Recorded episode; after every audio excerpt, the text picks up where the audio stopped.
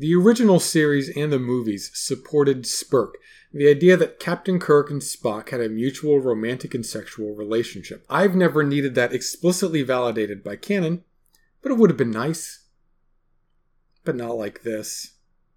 A Theodore Sturgeon's beard, not like this. The tale of the Enterprise at La Mort de la Legend is the most disappointing thing since Star Trek Picard.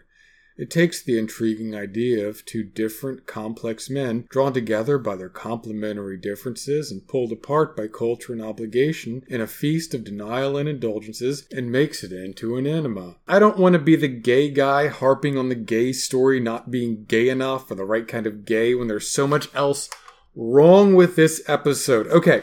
Rogue Planet from Beyond the Galaxy is going to turn a unitary solar system plus planets into a binary system plus asteroids. And I am 100% sure they did the science on this because no one would create a briefing this boring. But there's aliens inside, of course, and Kirk says, honor like he's fucking Firelord Zuko, so he and the senior staff become Knights of the Round Table. Or maybe it's because humanity is boring now. Or because the aliens expect them to be like humans from millennia old fiction. Why ever it happens, we're doing that TNG episode with Robin Hood, but with a different set of British mythology. Now you might think, well, if they're gonna make Star Trek guys into Knights of the Round Table, then that saves us a lot of exposition space.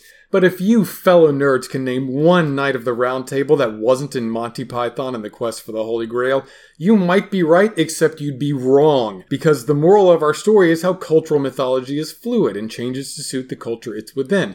So our knights are the 23rd century versions of the characters, or the 13th century versions, because the aliens made them, it's just not clear. Our plan is to convince the aliens, and I call them the aliens because they aren't named for the very good reason, actually of screw names, am I right? The crew convinces the aliens to bring over more officers as knights to be opponents and to create better stories, but not the stories the aliens want, which is the point of the entire exercise.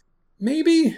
So the senior staff splits up to do three stories The Fall of Camelot, The Holy Grail, and The Questing Beast. Kirk as Arthur and Sisko as Gawain preside over a tournament, and whenever Spock as Lancelot takes his helmet off, the episode thinks it's playing Careless Whisper, but it's actually playing The Merry-Go-Round Broke Down. Meanwhile, Kira Nerys and Beverly Crusher as Percival and Galahad are looking for the Holy Grail, but can't agree on killing versus not killing, a debate that is the trifecta, shallow, contrived, and completely unresolved Finally, Picard, Scotty, and Janeway as Tristan, Kay, and Lamorak. Don't look it up. I assure you, no one knows who Lamorak is except for whatever Sir Lamorak Stan wrote this thing. They're looking for the questing beast, and how convenient is it that Lamorak was in the first pool of knights, leaving Lancelot free to be played by Spock? You know Lancelot, the most popular figure of Arthurian myth after Arthur and debatably Guinevere. Also, Guinevere is a knight now, not married to Arthur. That's not a complaint, it's just an interesting idea.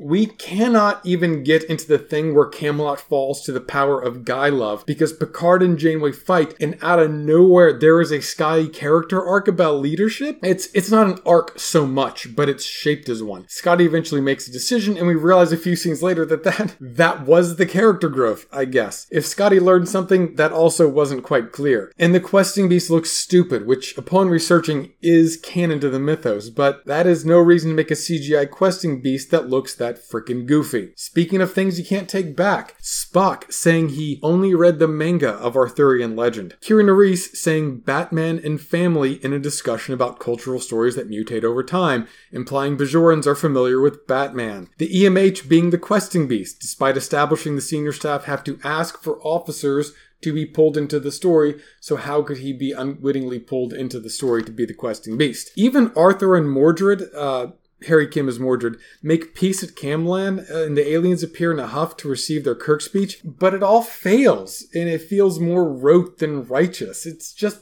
bad.